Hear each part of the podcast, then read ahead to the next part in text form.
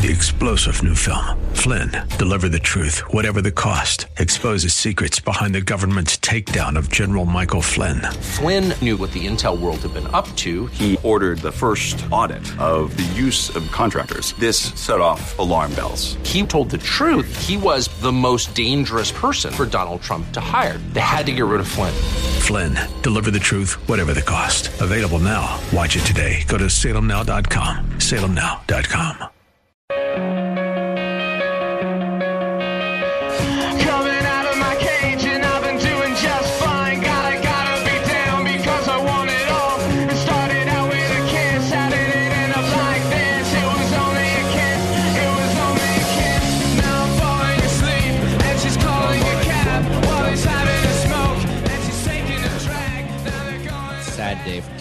gadgets and innovation. As you've very likely heard, Steve Jobs passed away yesterday, late in the afternoon. He was the visionary co founder of Apple. He helped usher in the era of personal computers. And he did nothing less to take that ushering in of personal computers and later culturally transform it in a way that music, movies, and mobile communications would experience something new in the digital age. He died yesterday in Palo Alto. He was 56 years old. The death was announced by Apple, the company. Mr. Jobs and his high school friend Steve Wozniak started in 1976 in a suburban California garage. Mr. Job had waged a long, very public struggle with cancer. He lost weight in front of our eyes. We were worried about him. We knew he was struggling. He remained the face of the company even as he underwent treatment, introducing new products for a global market in his trademark blue jeans, even as he grew very gaunt and very frail. He underwent surgery for pancreatic cancer in 2004, which was a cancer that not many people know much about. And most times, pancreatic cancer claims you quicker rather than later. He later received a liver transplant in 2009. He took three medical leaves of absence as Apple CEO before finally stepping down in August and turning over the helm to Tim Cook. When he left, he had still been engaged in the company's affairs, negotiating with another Silicon Valley executive only weeks earlier. Mr. Jobs said in a letter that he released to the company I've always said that if there ever came a day when I could no longer meet my duties and expectations as Apple CEO, I'd be the first to let you know. Unfortunately, that day has come. Fortunately, by then, having mastered digital technology and capitalized on its intuitive marketing sense, Mr. Jobs had largely come to define the personal computer. And an array of digital consumer and entertainment devices centered on the internet. He'd also become a very rich man worth an estimated $8.3 billion. Eight years after founding Apple, Mr. Jobs led the team to design the Macintosh computer, a breakthrough in making personal computers easier to use. They were no longer the mainframes of IBM. They were no longer the untouchables that only military executives had got to use that came to our house. After 12 year separation from the company, though, prompted by a bitter falling out with then CEO John Sculley, he returned in 1997 to oversee the creation of one of the innovative digital devices after another. Started with the iPod, then the iPhone, then the iPad. They transformed not only product categories like music players and cell phones, but entire industries like music, movies, mobile communications. During his years outside Apple, he brought he bought a company that did computer graphics, a spin-off of from director George Lucas. He built a team of computer scientists, artists, and animators that would later become Pixar Animation Studios.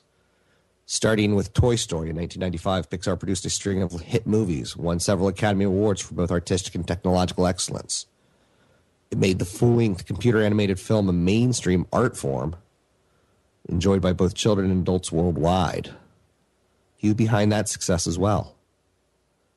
Mr. Jobs was neither a hardware engineer nor a software programmer. Nor did he think of himself as a manager. He considered himself a technology leader. He continually chose the best people possible. He encouraged them, he prodded them. He made the final call on the product design. It was an, an executive style that had to be evolved and not taught.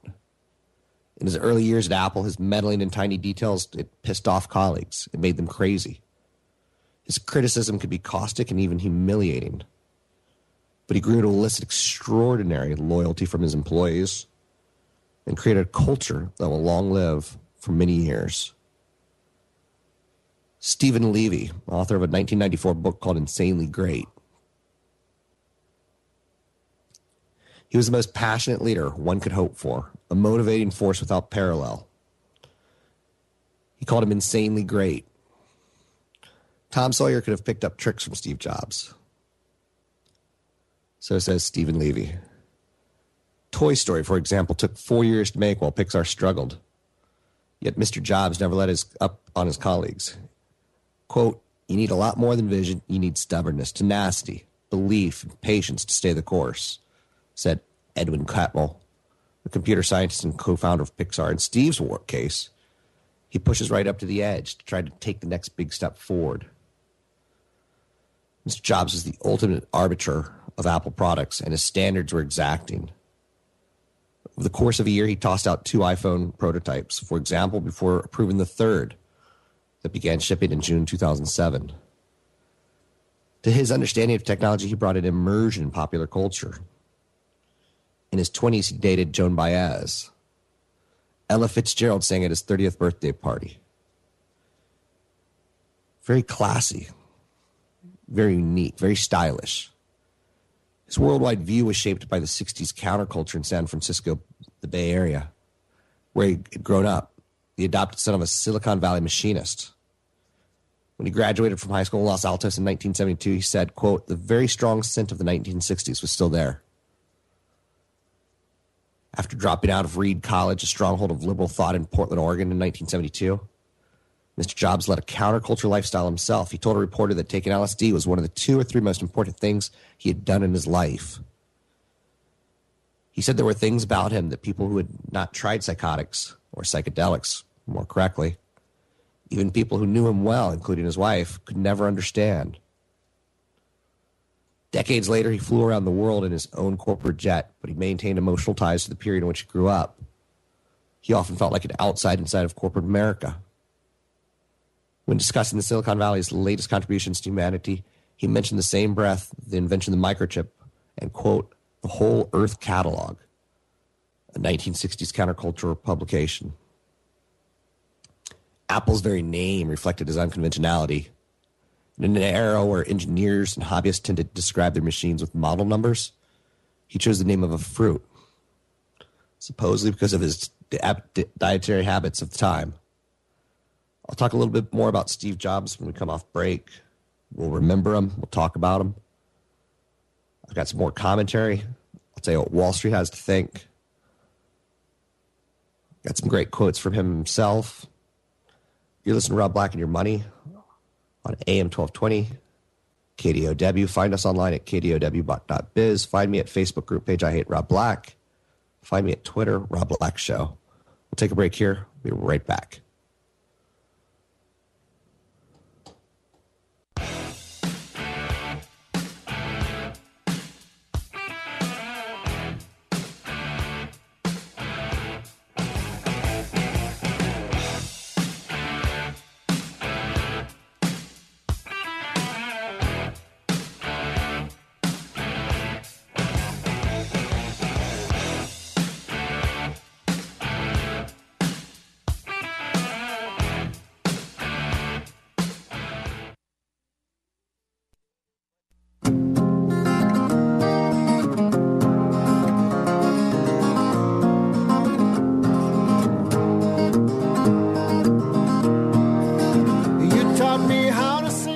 Black online at robblack.com. Now, back to Rob Black and your money on AM 1220 KDOW.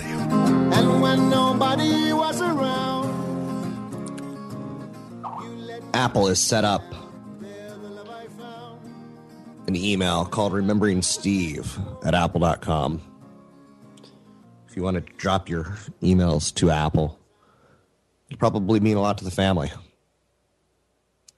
This guy who lost my father 19 years ago, probably the best part of the process was during the funeral and after the funeral, where people would say, Your dad was the guy who walked me around the office. Your dad was the guy who helped get me a promotion, and I was a woman and never dreamt of getting a promotion. So drop an email, remembering Steve at apple.com. Moving forward and remembering the life of Steve Jobs, I think this is one of those days where we have to do it. You know, the shares are now up $5. I have all the confidence in the world that Wall Street will do the right thing and not demonize the company because on a valuation basis, it would be silly for them to do. One of the analysts out of Oppenheimer said this morning, while expectations for Mr. Jobs' involvement as chairman were likely small given his health problems, he was still potentially available as an advisor and leader in the background. This intangible is no longer available, and we expect it'll weigh on the shares over the next few days. This analyst is a name guy named Itai Kidron from Oppenheimer. He reiterated his positive view on the stock, expressing faith that the ability of the current management team to execute on the course will continue at a very high level. Shaw Wu, an analyst with Sterne Agee, said Apple shares may see some near term pressure as, quote, Cook gains confidence from investors. He re- recommended buying shares of Apple on any weakness. Wu continued in an article saying, We continue to believe that Apple's position to outperform in this tough macroeconomic environment with its defendable strategic and structural advantages and its vertical integration. One analyst from Canaccord Adams, a guy named Mike Walkley, he said, While Mr. Jobs' passion, creativity, and keen eye for consumer preference will be missed, we believe Jobs and Apple's executive team have built an unparalleled talent base and corporate culture that sets the table for future success and innovation. Getting back to the life and times of Steve Jobs.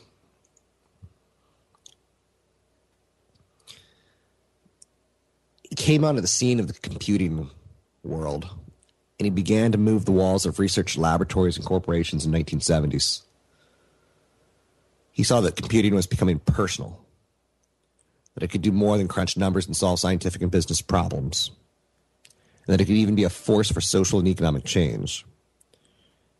At a time when hobbyist computers were boxy wooden affairs with metal chassis, he designed the Apple II as a sleek, low slung plastic package intended for the den or the kitchen. He was offering not just products, but a digital lifestyle. One of my very first computer jobs, one of my very first jobs as a teenager, I used to assemble Apple IIs. They were shipped to the retailer in parts, and they needed someone who had some expertise putting together the puzzle. Back to Steve and not on me. He put much of the stock in the notion of taste, a word that he for- used quite frequently and often. It was a sensibility that shone through in his products that looked like works of art and delighted users. Great products, he said, were a triumph of taste, of trying to expose yourself to the best things humans have done and then trying to bring those things into what you're doing. Regis McKenna, a veteran Silicon Valley marketing executive to whom Mr. Jobs turned in the late 1970s to help shape the Apple brand, said Mr. Jobs' genius lay in his ability to simplify complex, highly engineered products, to strip away the excess layers of business design and innovation until only the simple, elegant reality remained. Mr. Jobs' own research and intuition, not focus groups, were his guide. When asked when the market research went into the iPad, he said none. It's not the consumer jobs to know what they what to do, to know what they want. Pretty smart guy. Stephen Paul Jobs was born in San Francisco, February 24th, 1955. And he put up for the adoption by his biological parents, Joanne Carroll Scheibe and Abdullah Fattah Jandala, a graduate student from Syria who became a political science professor. Steve was adopted by Paul and Clara Jobs. The elder Mr. Jobs, who worked in finance and real estate before returning to his original trade as a machinist, moved his family down the San Francisco Peninsula to the Mountain View and then to Los Altos in the 1960s. It was there that Mr. Jobs developed an early interest in electronics. He was mentored by a neighbor, an electronics hobbyist, who built Heathkit do it yourself electronic projects. Mr. Jobs was brash at an early age. As an eighth grader, after discovering that a crucial part was missing from a frequency counter he was assembling, he telephoned William Hewlett, the co founder of Hewlett Packard. Mr. Hewlett spoke with them for about 20 minutes, prepared a bag of parts for him to pick up, and offered him a job as a summer intern. Mr. Jobs met Mr. Wozniak while attending Homestead High School in neighboring Cupertino. The two took an introductory electronics class there. The spark that ignited their partnership was provided by Mr. Wozniak's mother. Steve Wozniak had graduated from high school and enrolled at the University of California, Berkeley, when she sent him an article from the 1971 issue of Esquire magazine. The article was called Secrets of the Little Blue Box by Ron Rosenbaum.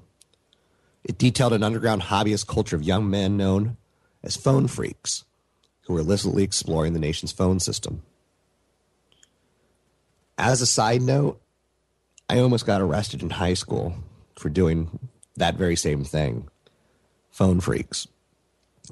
Phone freaking involved taking digital tones that, you know, when you used to punch in your phone, it would go dee dee dee dee dee dee dee. And basically tapping into a like a Sprint computer, which tapped into a Sprint satellite, and you were able to make free phone calls. So that's what phone freaking was all about. But back to Steve and off of me. Mr. Wozniak shared the article with Mr. Jobs, and the two set out to track down an elusive figure identified in the article as Captain Crunch. The man had taken the name from the discovery that a whistle that had come in boxes of Captain Crunch was tuned to a frequency that made it possible to make free long distance calls simply by blowing the whistle into the phone headset. Captain Crunch was identified as a man named John Draper, a former Air Force electronic technician, and finding him took several weeks. Learning that two young hobbyists were searching for him, Mr. Draper appeared one day at Mr. Wozniak's Berkeley dormitory room. Mr. Jobs, who was still in high school, traveled to Berkeley for the meeting. Mr. Draper arrived, he entered the room saying simply, It is I. It is I. Letter I. Based on information they gleaned from Mr. Draper, Mr. Wozniak, and Mr. Jobs later collaborated on building and selling blue boxes, devices that were widely used for making free and illegal phone calls. They made about $6,000 in the effort. After enrolling at Reed College in 1972, Mr. Jobs left one semester, but he remained in Portland for another 18 months auditing classes. In a commencement address given at Stanford University in 2007, 2005, excuse me, his commencement address you should go watch today. It's at YouTube. And just YouTube Stanford University in 2005. He said he decided to leave college because it was consuming all of his parents' savings. Leaving school, however, also freed his curiosity to follow his interests. I didn't have a dorm room, so I slept on the floor in friends' rooms. I returned Coke bottles with five cent deposits to buy food with. And I'd walk the seven miles across town every Sunday night to get one good meal a week at Hare Krishna Temple. I loved it. And much of what I stumbled into by following my curiosity and my intuition turned out to be priceless later on. Mr. Jobs returned to Silicon Valley in 1974. He took a job there as a technician at Atari, the video game manufacturer. Still searching for his calling, he left after several months. He traveled to India with a college friend, Daniel Kottke, who would later become an early Apple employee. Mr. Jobs returned to Atari in the fall. In 1975, he and Mr. Wozniak, then working as an engineer at Hewlett Packard, began attending meetings at a homebrew computer club, which was a hobbyist group that met at a Stanford Linear Accelerator Center in Menlo Park, California. Personal computing had been pioneered at research laboratories adjacent to Stanford University and was spreading to the outside world. Lee Felsenstein, a computer designer who was a homebrew member, said, What I remember is how intense he looked. He was everywhere, and he seemed to be trying to hear everything people had to say. Mr. Wozniak designed the original Atari. Excuse me, Mr. Wozniak designed the original Apple, the Apple One, simply to show off to his friends at the Homebrew Club. It was Mr. Jobs who had the inspiration that it could be a commercial product. In early 1976, he and Mr. Wozniak, using their own money, began Apple with initial investment of about $1,300. They later gained the backing of a former Intel executive, A.C. Markkula, who lent them 250000 Mr. Wozniak would be the technical half, and Mr. Jobs the marketing half of the original Apple I computer. Starting out in the Jobs family garage in Los Altos, they moved the company to a small office in Cupertino shortly thereafter. It was in April 1977 Mr. Jobs and Mr. Wozniak introduced Apple II at the West Coast Computer Fair in San Francisco.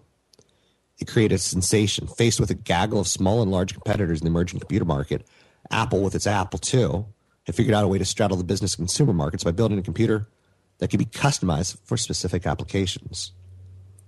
When we come off break, I'll give you a little bit more on the history of Steve Jobs as we eulogize him today, as we remember him.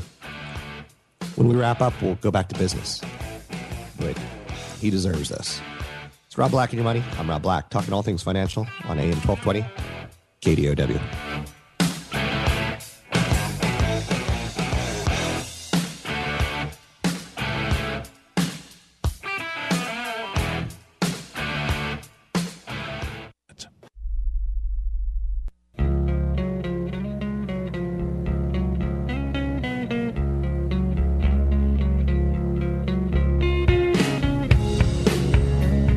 You're listening to Rob Black and Your Money on AM 1220 KDOW.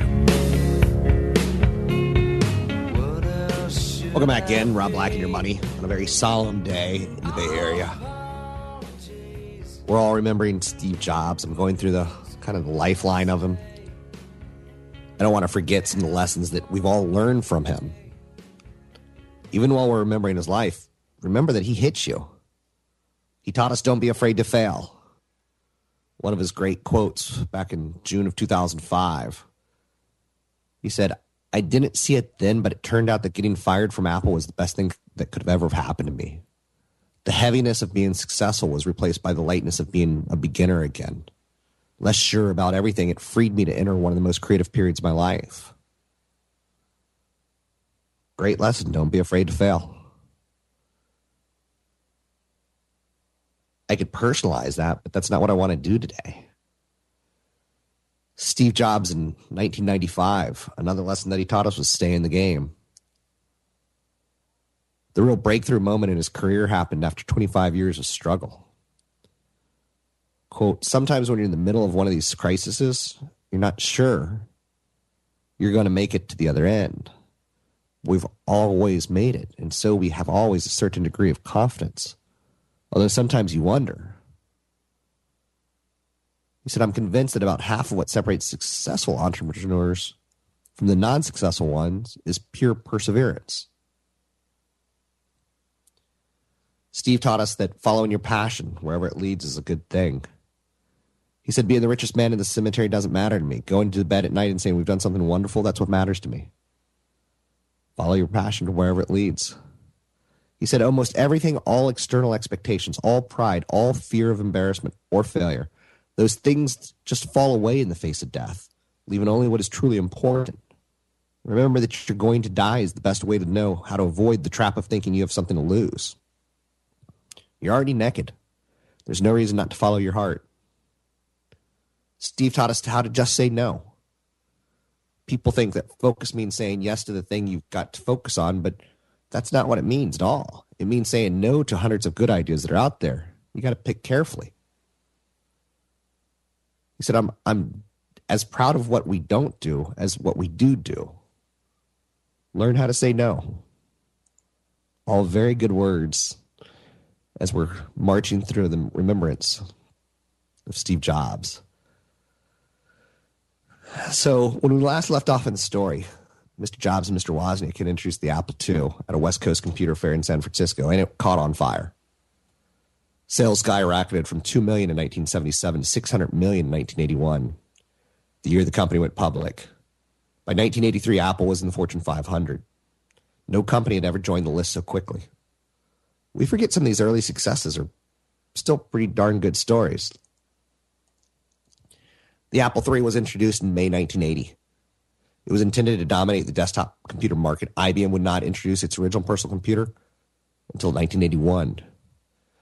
But the Apple III, too, the Apple III had a host of technical problems. And Mr. Jobs had to shift his focus to a new and ultimately short-lived project, an office workstation codenamed Lisa. Bit of a failure to say the least. By then, Mr. Jobs had made his much chronicled 1979 visit to Xerox's research center in Palo Alto, where he saw the Alto, which was an experimental personal computer system that foreshadowed modern computing. The Alto, controlled by a, a mouse pointing device, was one of the first computers to employ a graphical video display, which presented the user with a view of documents and programs adopting the metaphor of an office desktop. It was one of those sort of apocalyptic moments, Mr. Jobs said of his visit in 1995 when he was talking about an oral history interview for the Smithsonian Institute.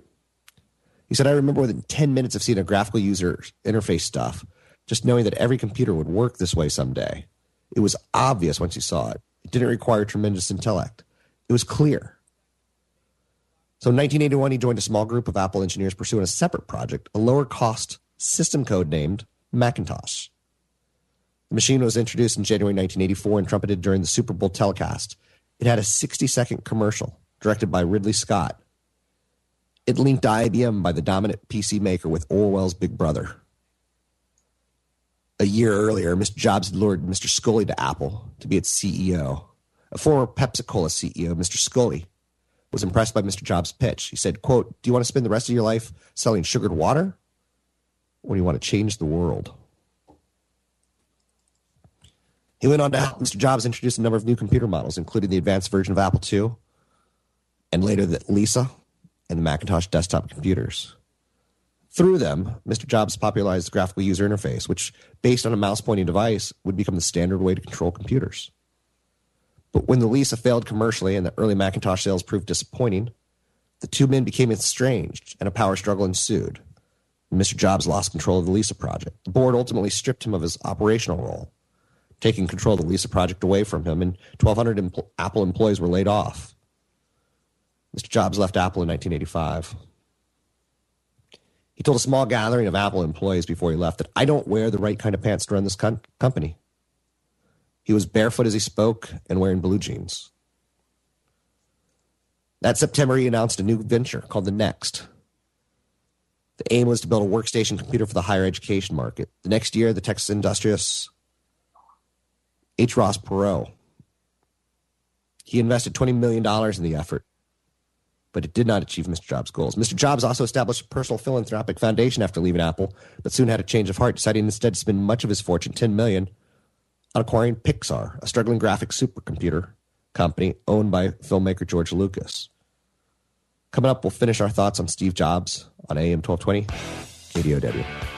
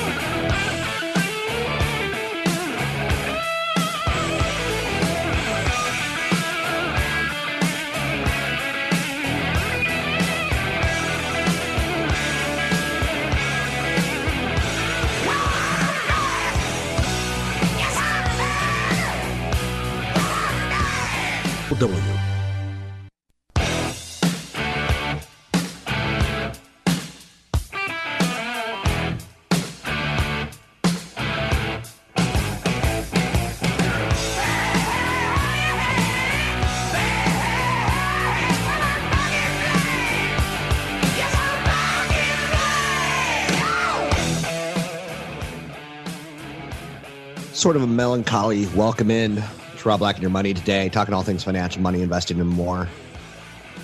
Today, I'm going over the death of Steve Jobs, how he started his career, how unique it was of a career. When he got fired from Apple while he was wearing no shoes and just jeans and a shirt, he said, I don't wear the right kind of pants to run this company. I don't think we all know how influenced we were by Steve Jobs. You were either with him or against him, a lot like Microsoft. And as the race wore on, Microsoft out of the gate was the strongest and the fastest. But slowly but surely, Apple started to win the race. He was a visionary co founder of Apple. He ushered in the era of personal computers. And then he did nothing short of a cultural transformation of personal computers. We all know that he started Apple with Steve Jobs and with Steve Wozniak in 1976. And that's where their saga began. We know that he had pancreatic cancer in 2004, liver transplant in 2009, numerous leave of absences from Apple. We knew that he was the biggest shareholder of Disney because he sold them Pixar. He was very intuitive, but you need a lot more than intuition and vision. He took a lot of his youth with him. His youth growing up in the Bay Area, counterculture, Joan Baez. He was an orphan. Not an orphan, excuse me. He was adopted. His father was a graduate. His biological father was a graduate student from Syria who was a, a political science professor. He was adopted by Paul and Clara Jobs. telling you the power of adoption is amazing. His adopted parents worked in finance and real estate before getting into, back into the business of being a machinist. Moved the family from Mountain View to Los Altos.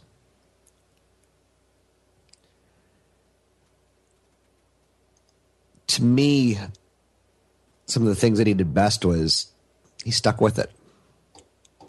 I think we learned business lessons from Steve Jobs. I think we learned business lessons from a lot of people. I think it goes without saying, like, we all studied a little philosophy in college, a little bit. We all did. And we all learned something from Schopenhauer and we all learned something from, you know, following our bliss. He did it. On a lot of levels, I did it too. And I don't regret my life. Steve Jobs taught me how to expect excellence. As a CEO or as a leader, you know, he said he told us don't be afraid to fail. He's been fired, you've been fired. It frees you up to be more creative. Stay in the game. It took him 25 years to really crack through and be successful. Follow your passion. Almost everything, all external expectations or pride, the fear of embarrassment or failure. When you learn to strip that away, you can become very successful. I tell the story on this air that when I was in my 20s, I, I used to not want to take my shirt off. And then once I learned how to take my shirt off, I was like, I was empowered. I was sexy. I was, I was powerful, confident. But Steve taught us how to expect excellence also. He wasn't just a free, happy go lucky hippie. No company innovates on a regular schedule like Apple. His quote was My job is not to be easy on people, my job is to make them better. Be a yardstick of quality. Some people aren't used to an environment where excellence is expected. I get freaked out at my at my radio job and my television job because some people just they seem to skate by. Sadly, we lost one of our peers at AM 1220 KDOW. My producer last night had a heart attack. He's going to be enormously missed. Top notch excellence. You got to learn to expect excellence from people who you work with. Steve Jobs was a master architect. He built a platform upon which others are given the capacity to thrive. Apple's ecosystem, and especially its App Store, enabled creativity to flourish. What Microsoft's ecosystem did, it never ever got half as creative as Apple's. Steve taught us a business lesson of love and passion come first. Now, I know some people that worked personally with Steve. And he was a jerk. And he was mean and he was cruel. but it was because he was expecting excellence. He really wanted the best of the world.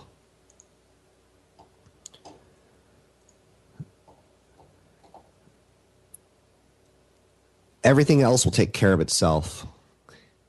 Steve said, My job is to make the whole executive team good enough to be successors. So that's what I try to do. When I hire somebody really senior, competence is the ante.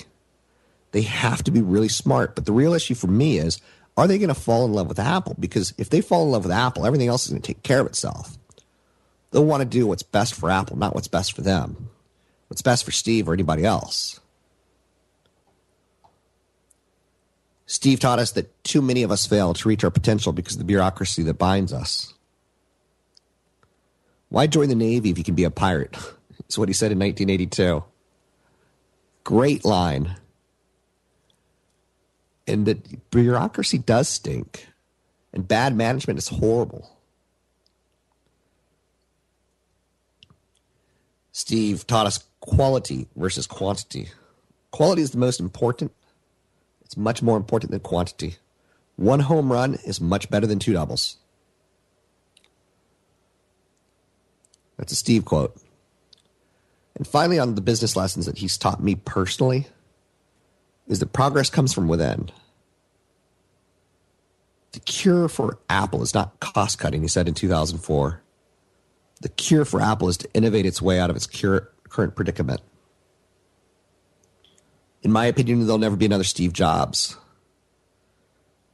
It's been a pleasure of a lifetime to follow his life. One of the reasons I moved to the Bay Area was as a child, I fell in love with a company called Atari. And as a child, I'd always wanted to live here. Now, I didn't turn out to be a software engineer. I didn't turn out to work for Atari. But I did live 10 miles from Atari. As a child, I knew that. It's been an absolute pleasure looking at Apple. It's been an absolute pleasure seeing what he's turned that company into. The scope of the information age and the evolution of the mobile revolution, it's still very much so in its infancy. And that's probably the saddest thing is that Steve's not going to be able to see what he started. And it's not just him, it's the whole company of Apple. But he was the binding force that hired correctly. With that said, let's go over the, the last part of his career. You know, when I last left off, he had seen the, the GUI, the graphical user interface of the Xerox Research Center computer. And basically, uh, he was in charge. In, in 1981, he joined a small group of Apple engineers doing the Macintosh computer. And it was his basically stealing the idea of, of the graphical user interface of a visual desktop. He brought in Pepsi's John Sculley to run the company CEO. Ultimately, some of his projects started to fail and didn't sell as many as they wanted to. So he left the company. He was forced out. He started a new venture called Next. We'll pick up our story of Steve right there when we come back after break. You listen to AM 1220, KDOW. I'm Rob Black. Rob Black and your money. We'll be right back.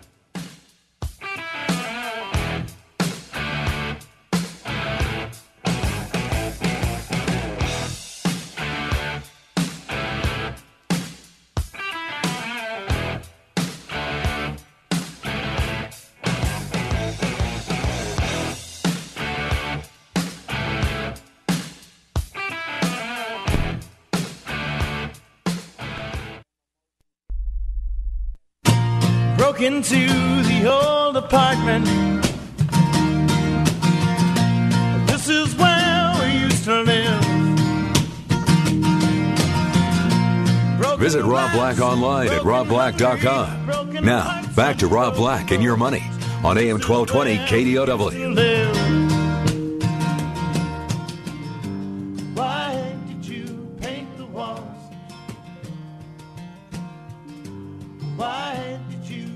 Welcome back in, Rob Black and your money. I'm Rob Black. Of course, day talking about Steve Jobs and the impact that he had on my life, your life, our lives, and beyond. I told you I've learned tons of business lessons from him, but Also, I've tried to recapitalize and, and, and go over his whole career because it's it's a stunning career and it's not all Apple. You know, it had a lot of pitfalls. It, it had a, a stay in college where he was spending too much of his parents' money.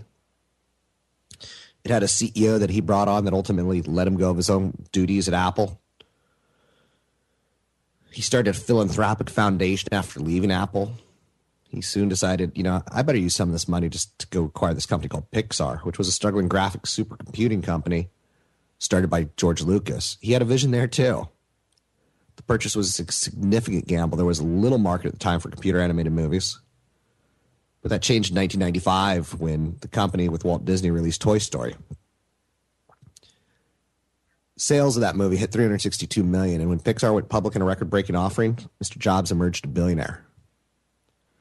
In 2006, the Walt Disney Company agreed to purchase Pixar for 7.4 billion dollars. The sale made Mr. Jobs Disney's largest shareholder, with about a 7% share of the company.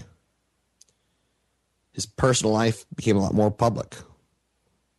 He had a well publicized romantic relationship with folk singer Joan Baez before marrying Laurene Powell.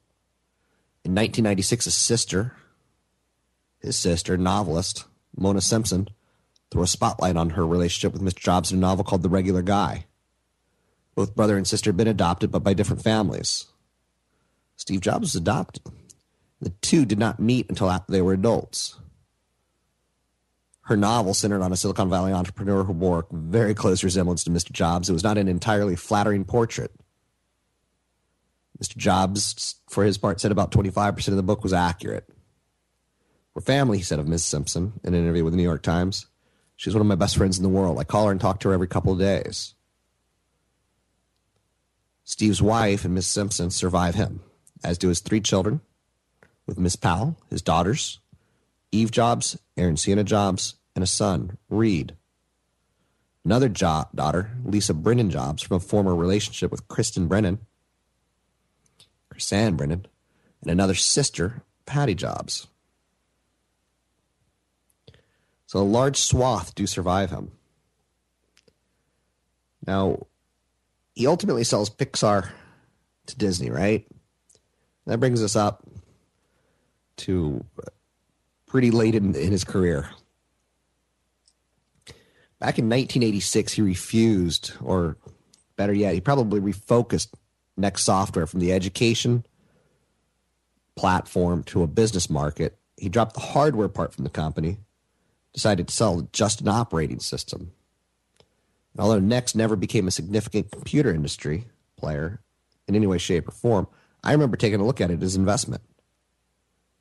It had a huge impact. A young programmer, Tim Berners Lee, it used Next Machine to develop the first version of the World Wide Web at the Swiss Physics Research Center, CERN, in 1990. In 1996, after unsuccessful efforts to develop next generation operating systems, Apple, with a guy named Gil Amelio now in charge, who's considered one of the worst CEOs of all time, bounced from company to company to company. Every company he touched kind of lost value. Apple acquired Next for 430 million. The next year, Mr. Jobs returned to Apple as an advisor. He became chief executive again in 2000. Shortly after returning, Mr. Jobs publicly ended Apple's long feud with arch rival Microsoft, which agreed to continue developing its Office software for the Macintosh and invested 150 million in Apple. Once again in control of Apple, Mr. Jobs set out to reshape the consumer electronic industry. He pushed the company into digital music business, introducing the first iTunes and the first iPod MP3 player. The music arm grew rapidly, reached almost 50% of the company's revenue by June 20, 2008. In 2005, Mr. Jobs announced that he would end Apple's business relationship with IBM and Motorola, and that they would build Macintosh computers based on Intel microprocessors. By then, his fight with cancer was publicly known. Apple had announced in 2004 that Mr. Jobs had a rare but curable form of pancreatic cancer, that he had undergone successful surgery. Four years later, questions about his health returned when he appeared at a company event looking gaunt. Afterward, he said he had suffered from a common bug. Privately, he said his cancer surgery had created digestive problems, but insisted they were not life threatening. Apple began selling the iPhone in June 2007. Mr. Jobs' goal was to sell 10 million of the handsets in 2008. He wanted 1% of the global cell phone market. Company sold 11.6 million. While the smartphones were already commonplace, the iPhone dispensed with a stylus. It pioneered a touchscreen that quickly set the standard for mobile computing. Rolled out with much anticipation and fanfare, the iPhone rocketed popularity. By end of 2010, the company had sold 90 million units. Although Mr. Jobs took just a nominal $1 salary when he returned to Apple, his compensation became the source of a Silicon Valley scandal in 2006 over the backdating of millions of shares of stock options. But ultimately, after a company investigation and the SEC, he was found not to have benefited financially from the backdating and no charges were brought. But that episode did little to taint Mr. Jobs' standing in the business and technology world. As the gravity of his illness became known, and particularly after he announced he was stepping down, he was increasingly hailed for his genius and true achievement, his ability to blend product design and business market innovation by integrating consumer oriented software, microelectronic components, industrial design, and new business strategies in a way that had never been matched. If he had a motto, Steve Jobs had a motto. It may have come from the Whole Earth catalog, which he said had deeply influenced him as a young man. The book, he said, in his commitments address at Stanford in 2005, ends with admonition Stay hungry, stay foolish. Stay hungry, stay foolish. I am so out of radio and television when I'm no longer loving it and hungry for it, and when I'm no longer allowed to have my own personality. When I have to conform into other people's, I'm done. Steve's right. You need to stay hungry and you need to stay foolish. I wish that for all of you. So that's the life and career of Steve Jobs. It took me about an hour to get through. Of course, I think this will be one of those special podcasts that we look back on and, and take a look at and say, wow, what a what a man, Steve Jobs. Uh, what a unique vision. One of his quotes was 1985 it takes th- these very simple minded instructions go fetch a number, add it to this number, put the result there, perceive if that's greater than this number, but executes them at, say, a rate of 1 million per second. At 1 million per second, the results appear to be magic. Talking about computers. This is Rob Black and Your Money. I'm Rob Black, talking all things financial, money, investing, and more. Today, I'm talking a little Steve Jobs. I'll get in some business content, I promise. AM 1220, KDOW.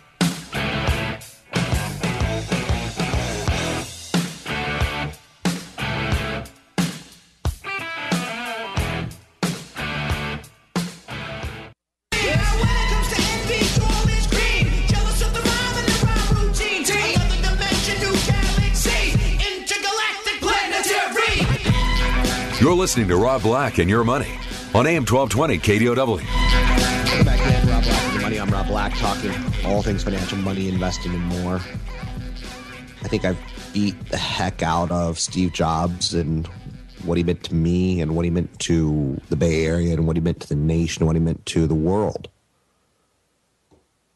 He was a guy who took things the bull by the horns. He didn't let focus groups decide what was right or wrong.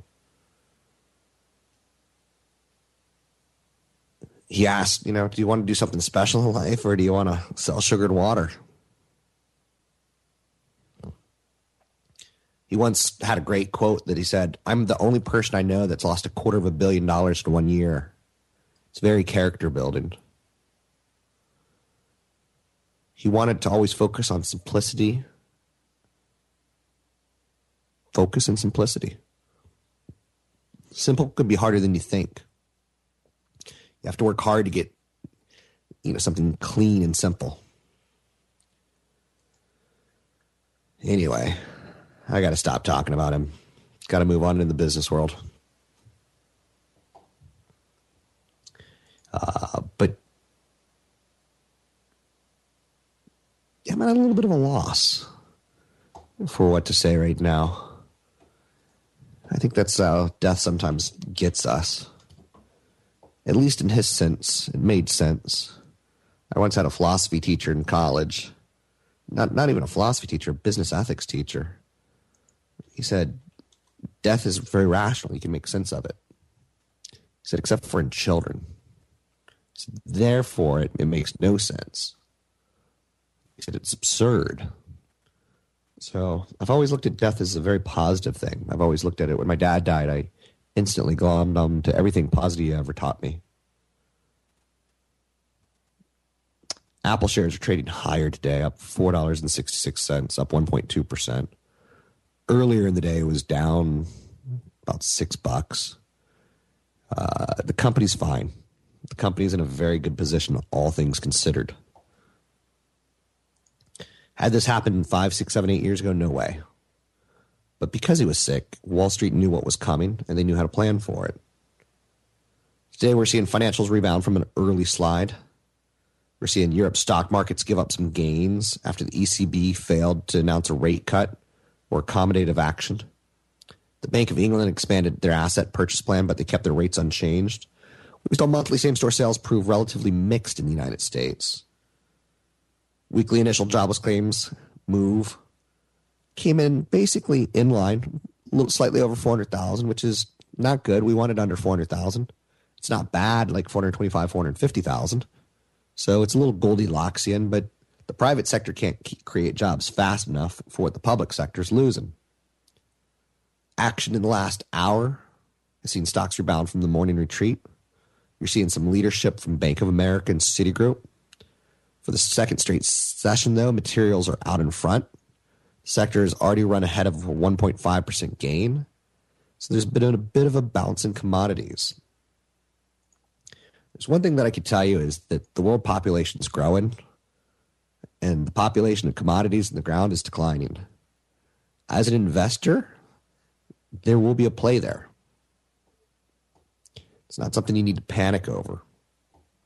Some other top stories out of Wall Street today. Timothy Geithner. He said that a severe crisis in Europe could cause significant economic damage by undermining confidence and weakening demand. He's our Treasury Secretary.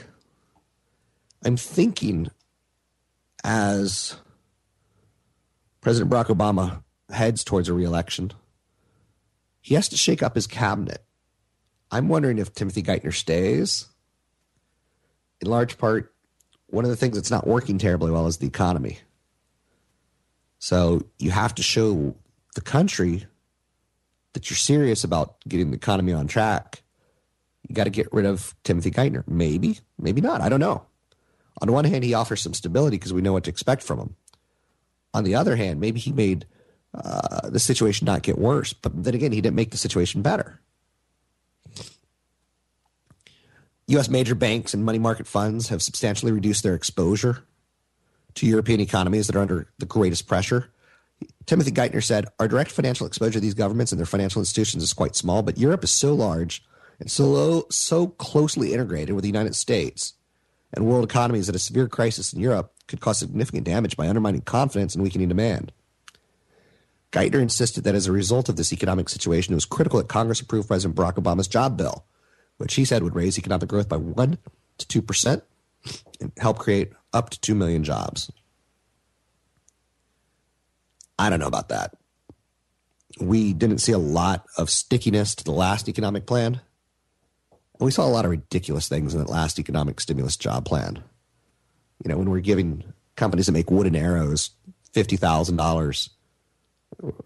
Are you kidding me? When we're giving companies like Solyndra 500 million. Are you kidding me? If we if we invest in infrastructure in college, I'm happy. Almost anything else I think is a waste. I think giving small businesses tax credits and stimulus is the right way to go. So, other stories of note Yahoo's a little bit lower today. Yahoo had a late day rally yesterday. There's some reports that Microsoft is not considering or they are considering a new bid for the internet giant. Ultimately, I think Microsoft does take Yahoo. Makes a little bit of sense that they could acquire them for cash and kind of grow their business. I'm a little under the weather today again. Sorry about that. The average rate on a 30 year fixed rate mortgage, it's reached below 4% for the first time, hit a new record low of 3.94% last week. If you have not refinanced your mortgage, you need to. By the five regions in Freddie Mac's data, the rate hit 3.87% in the West, 3.9% in the Northeast, 3.97% in the North Central, and in the Southwest, 4.02%. The average 30 year conventional fixed mortgage rate fell below 4% for the first time in history. This follows a weak, a, a sharp drop in the 10 year Treasury notes as concerns over a global recession grow. I've put together a new newsletter that I'm going to be sending out in the next hour. If you want to be added to my newsletter list, it's free. You go to robblack.com, robblack.com, and you sign up for visitor sign up. I know you're saying, why doesn't it say newsletter sign up? Because I'm too busy to change it. But if you want a copy of the newsletter, go to robblack.com and hit visitor sign up and put your name in, and I'll get a copy of it out to you later today. It talks about some of the, you know, the market commentary, some areas to invest in, some areas not to invest in, some rules on insurance, and more. So sign up for that at robblack.com. Constellation Brands today is in the news. They're a maker of booze. It's considered a sin. Will we consume alcohol in good economies and bad economies? Probably. Shares of Constellation, maker of Robert Mondavi wines and Corona Extra beer. They advanced after the company exceeded Wall Street's quarterly profit and sales expectations. Constellation posted a fiscal second quarter profit of 77 cents a share. And again, it's a sin stock, which a lot of people have problems with, and I totally understand that. Good economy, bad economy. We're still going to smoke. We're still going to drink. We're still going to eat potato chips. Right? Elsewhere in the news, Lady Gaga. She uh, passed Oprah Winfrey in Forbes' annual list of 100 most powerful women this year. She fell from number seven to number 11, while Winfrey slid from number three to 14. But Winfrey sits top the magazine's list of Hollywood's highest earning women. Oprah Winfrey made an estimated $290 million last year between May 2010 May 2011. That's 200 million more than Lady Gaga. Lady Gaga pulls in 90 million dollars. Are you not stunned by some of this data? I certainly am. That's a lot of money. I don't know what you do to get yourself in a position of making $300 million a year. You could look at sports figures and say, good God, I can't believe LeBron James makes 10 million, 20 million. But when you start getting into $290 million a year, it's, it's almost unfathomable. Go try to spend that kind of money in a year, and I don't think you could. Sony's offering a little bit of leadership this morning. Their shares are up 5%. Earlier this week, the electronic company set a new 25 year low. Sony was once Apple. And I, it's important to throw that out there because I own shares of Apple. Apple's up today. Apple's dealing with the loss of Steve Jobs. He passed away late yesterday afternoon. Sony once was Apple. In the 1990s, you had to have a Sony radio, you had to have Sony headsets, you had to have a Sony Walkman. You, eh, anything touched by Sony, you want it. Sony PlayStation, and they've really lost their luster on a lot of levels, in my opinion.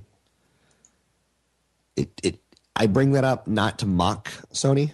I bring it up to show you that some things do change. Some expectations, like for instance, right now, oil companies, and this is something I put in the newsletter that I'm going to be sending out in a couple of minutes. Oil companies are showing over a 30% growth in earnings year over year. They're awesome. Next year, it's going to be more like 10% because this year they're dealing off low numbers of last year. Next year, they're going to be dealing off low numbers of uh, high numbers of this year.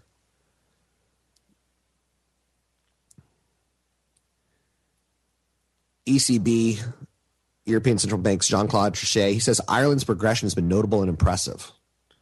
After we deal with Greece, we're going to be focusing in on Italy and probably focusing in on Spain. Those are the two big next countries that we're going to be worried about. There is going to be some overhang on the market for the next year, but the bottom on the market should be pretty tight based on where we are on valuation terms, on earnings terms. That oil companies are hitting record profits. That tech companies are, are being sought after, high demand in large part. We're not hiring employees, so we need to get more out of the current ones. This is Rob Black and your money. I'm Rob Black, talking all things financial. Don't forget you can sign up for that newsletter at robblack.com. It's robblack.com. You can find me on Facebook. If you have got anything you want to say about Steve Jobs, I'll try to incorporate it. You can find that at Facebook group page, I Hate Rob Black. You can find me at Twitter, Rob Black Show, Twitter, Rob Black Show. It's AM 1220, KDOW.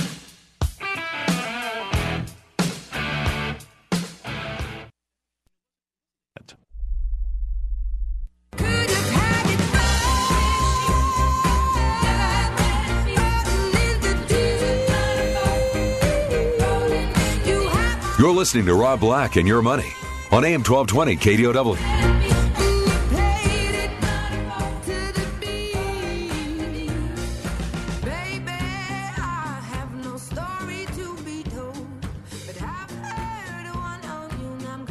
Welcome back again, Rob Black and Your Money. I'm Rob Black, talking all things financial, money, investing, and more.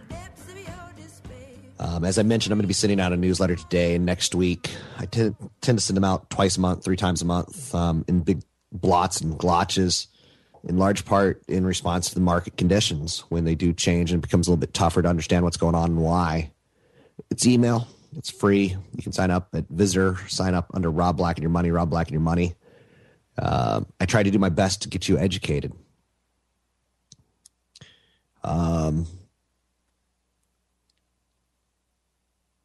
watching the daily news, sometimes it becomes more important that we, we, we look big picture. Sometimes it's more micro. Sometimes it's more macro. I tend to be a sector guy. I tend to be a long term investor. Uh, it's just my nature. One of the biggest stories today clearly is the death of Steve Jobs and I got to keep bringing it up. I, I, just can't seem to get away from it, and I apologize about that. Apple's up four dollars and fifty seven cents today, three hundred eighty two dollars. I own shares of Apple. I've waxed poetically for five years about Apple and why I like it and why I think it's important. I don't own an Apple computer. I own Apple products. I own, I own Apple services. Um, so it's up today on a day that he passed away. Much like on the day that he quit, a lot of people were expecting the stock to fall, and it didn't. Well, it did a little bit, but it roared right back. Dow's up 94 today, up almost 100. The Nasdaq's up 28. The S&P 500's up 13. We're the early stages of the fourth quarter, and typically October's a month where bottoms are put in because we start moving into earnings season. Wall Street tends to get most nervous the month before earnings season because, and we get four earnings seasons per year they tend to get most nervous the month before because corporations aren't allowed to talk. So then we're we're dealing with a lot of headlines. Today there's some headlines like Geithner saying the European crisis could hurt the US economy. I think everyone knows that at this point in time. Oil's back to eighty dollars a barrel on some positive news for European banks. Democrats are aggressively seeking a 5% millionaire tax for the job plan. The rate on a 30 year mortgage falls below 4% for the first time. The average rate on a 30 year fixed mortgage fell to 3.9% this week, the lowest rate ever. For those who can qualify, it's an extraordinary opportunity to buy or refinance. A couple last things that I want to end on with Steve Jobs was he also taught us you could be unconventional in business and be quite successful. you don't have to be one of the reasons I'm not big in hiring MBAs is that they know how to do things right. Steve Jobs was an MBA. I prefer the unusual strategies of people without MBAs. He partnered with his enemy. Could you imagine Pepsi partnering with Coke? That's how strange it was when Apple announced with Microsoft in 1997 that they were going to be working together. Apple invested 150 million in Apple. I'm sorry, Microsoft invested 150 million. Bill Gates might have saved Apple. So sometimes partner with the enemy. He put sex into his products. He was a great salesperson. Jobs knew the importance of aesthetics. In 1998, Jobs called a meeting at Apple, sat everyone down. He said, You know what's wrong with this company? The products suck. There's no sex in them. Today, Apple's credited for creating the most beautiful technology, colorful iMacs, sleek iPads. You don't want a fat iPod. You don't want a, a black computer. Apple began to change some things in business. One of the biggest things that you could learn to do is change your original vision, change your business plan. It's unusual, but it worked. Jobs changed the company's name from Apple Computer to Apple in 2007 to symbolize a new, broader vision. He began expanding his products beyond just computers. with the release of Final Cut Pro, followed by MP3 players, music, iPhones, and iPads. He created solutions to impossible roadblocks. The Apple Store. Scattered throughout the world, these successful outlets are now the darlings of the retail computer industry. Apple stores have the highest sales per square foot of any retailer in the world. Everyone thought they were going to fail. Another way that he did business that was unusual was he told customers what they want instead of asking for feedback. He had a great track record for making what you want and buy things that you thought you didn't need. Last year, when the iPad was announced, people got nearly 20 million sales later. It's not so funny. He helped connect dots in business, which I think is a pretty neat business. And what do I mean by that? He connected dots. Apple released products that are innovative in of themselves, but the iPod meshed beautifully with the iTunes. The iPad and the iPhones collaborate with the App Store. Creativity is connecting things. The sum is greater than all the parts. And that's part of the whole cloud system that they got going, the iCloud, that's ingenious. He did not hire cookie cutter employees. He did not hire Ivy League graduates. He hired musicians, poets, and artists, zoologists, historians to be the best computer scientists in the world. Very, very smart. He encouraged others to think differently. Remember the, the ad campaign in the late 1990s, Think Different? It's one of the most effective ad campaigns of all time. It, it stimulated innovation and reinvention, which is what Apple is all about today. He doesn't elaborate. Simplicity is best. Apple's designers, Jonathan Ives, confirms strategy when he said, quote, we are absolutely consumed by trying to develop a solution that is very simple because as physical things means we understand clarity. Two and a half year old kids can use the iPad. That's how simple it is. I know 60 year old peoples who can't use mice and get on the computer. He try to sell dreams and not products. I think that's probably the coolest thing he did. And most importantly, said, trust your gut. Ladies and gentlemen, I'm all done for the day. Trust your gut. Feel good about this market. There's some headwinds, but there's also a floor underneath it. Dow's up 88, Nasdaq up 26, S&P 500 up 11. This is Rob Black Money, all things financial. I got a seminar coming up next week, next Thursday night in Los Gatos at the Toll House Hotel. Wealth preservation, retirement planning. You can sign up at robblack.com, robblack.com. I got a newsletter I'm going to send out later this morning. You can sign up for that at visitor sign up under robblack.com. Visitor sign up under robblack.com. Take care. Have a good day. Find me on Facebook group page. I hate Rob Black. Talk to you soon.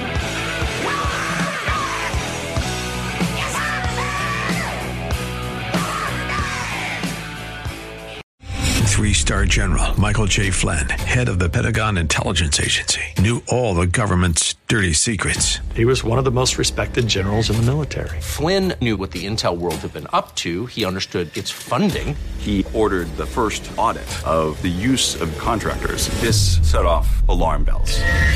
The explosive new documentary, Flynn, Deliver the Truth, Whatever the Cost, uncovers the facts behind this scandal. Flynn told the truth. He was the most dangerous person for Donald Trump to hire. I find out the worst enemy that I'm going to face in my life is right here in America. They took my assessment and they wanted me to change it. And I was like, I'm not changing it. They had to get rid of Flynn. With in depth interviews, archival footage, and never before seen personal records of the man behind the headlines. I just felt like I was drowning. Flynn, deliver the truth, whatever the cost. Available now. Watch it today. Go to salemnow.com. Salemnow.com.